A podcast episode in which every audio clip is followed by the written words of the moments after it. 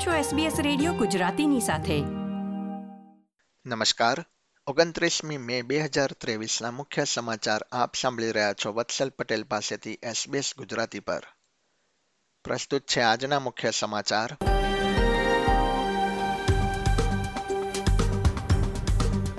મેલબર્નમાં ત્રણ પોઈન્ટ આઠની તીવ્રતાના ભૂકંપનો આંચકો અનુભવાયો. પશ્ચિમ ઓસ્ટ્રેલિયાના પ્રીમિયર માર્ક મેકગોવાને પદ પરથી રાજીનામું આપવાની જાહેરાત કરી.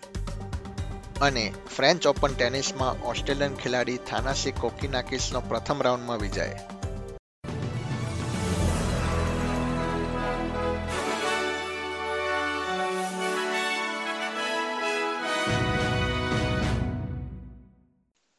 હવે સમાચાર વિગતવાર.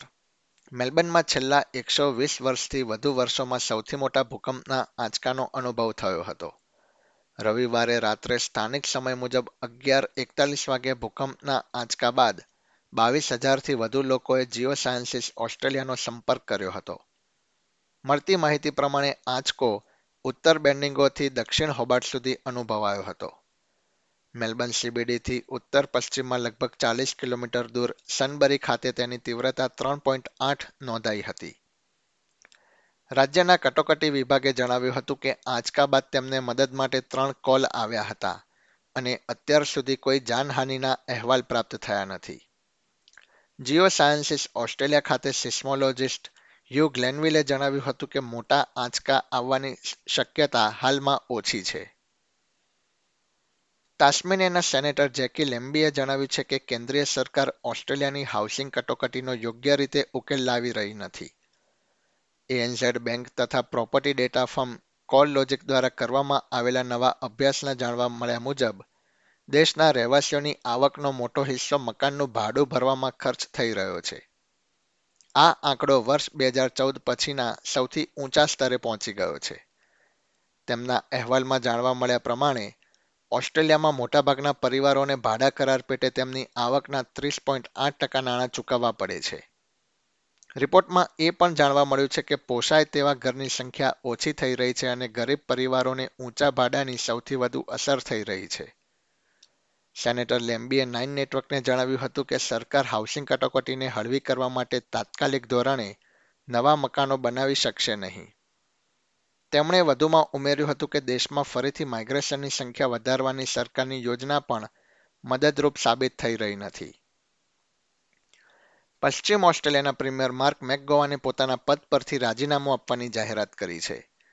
અચાનક કરેલી જાહેરાતમાં તેમણે જણાવ્યું હતું કે તેઓ ઘણા થાકી ગયા છે અને પ્રીમિયર તરીકે આ તેમનું અંતિમ અઠવાડિયું છે. ઉલ્લેખનીય છે કે માર્ક મેકગોવાન વર્ષ બે હજાર સત્તરમાં વેસ્ટર્ન ઓસ્ટ્રેલિયાના પ્રીમિયર બન્યા હતા.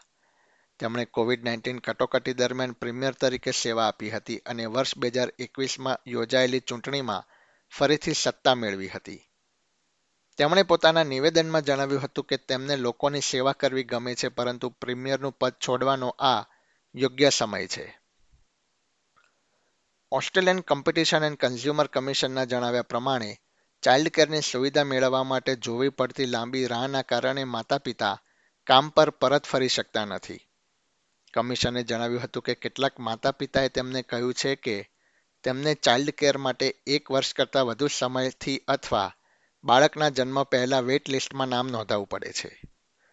લોકોએ કમિશનને જણાવ્યું હતું કે વેટ લિસ્ટ પણ અવ્યવસ્થિત છે અને કેટલાકે ઉમેર્યું હતું કે દિવ્યાંગ બાળકોને સેવા માટે તેમનો સંપર્ક કરવામાં આવ્યો ત્યારે ચાઇલ્ડ કેરના સંચાલકોએ તેમને સેવા આપવાનો ઇનકાર કર્યો હતો.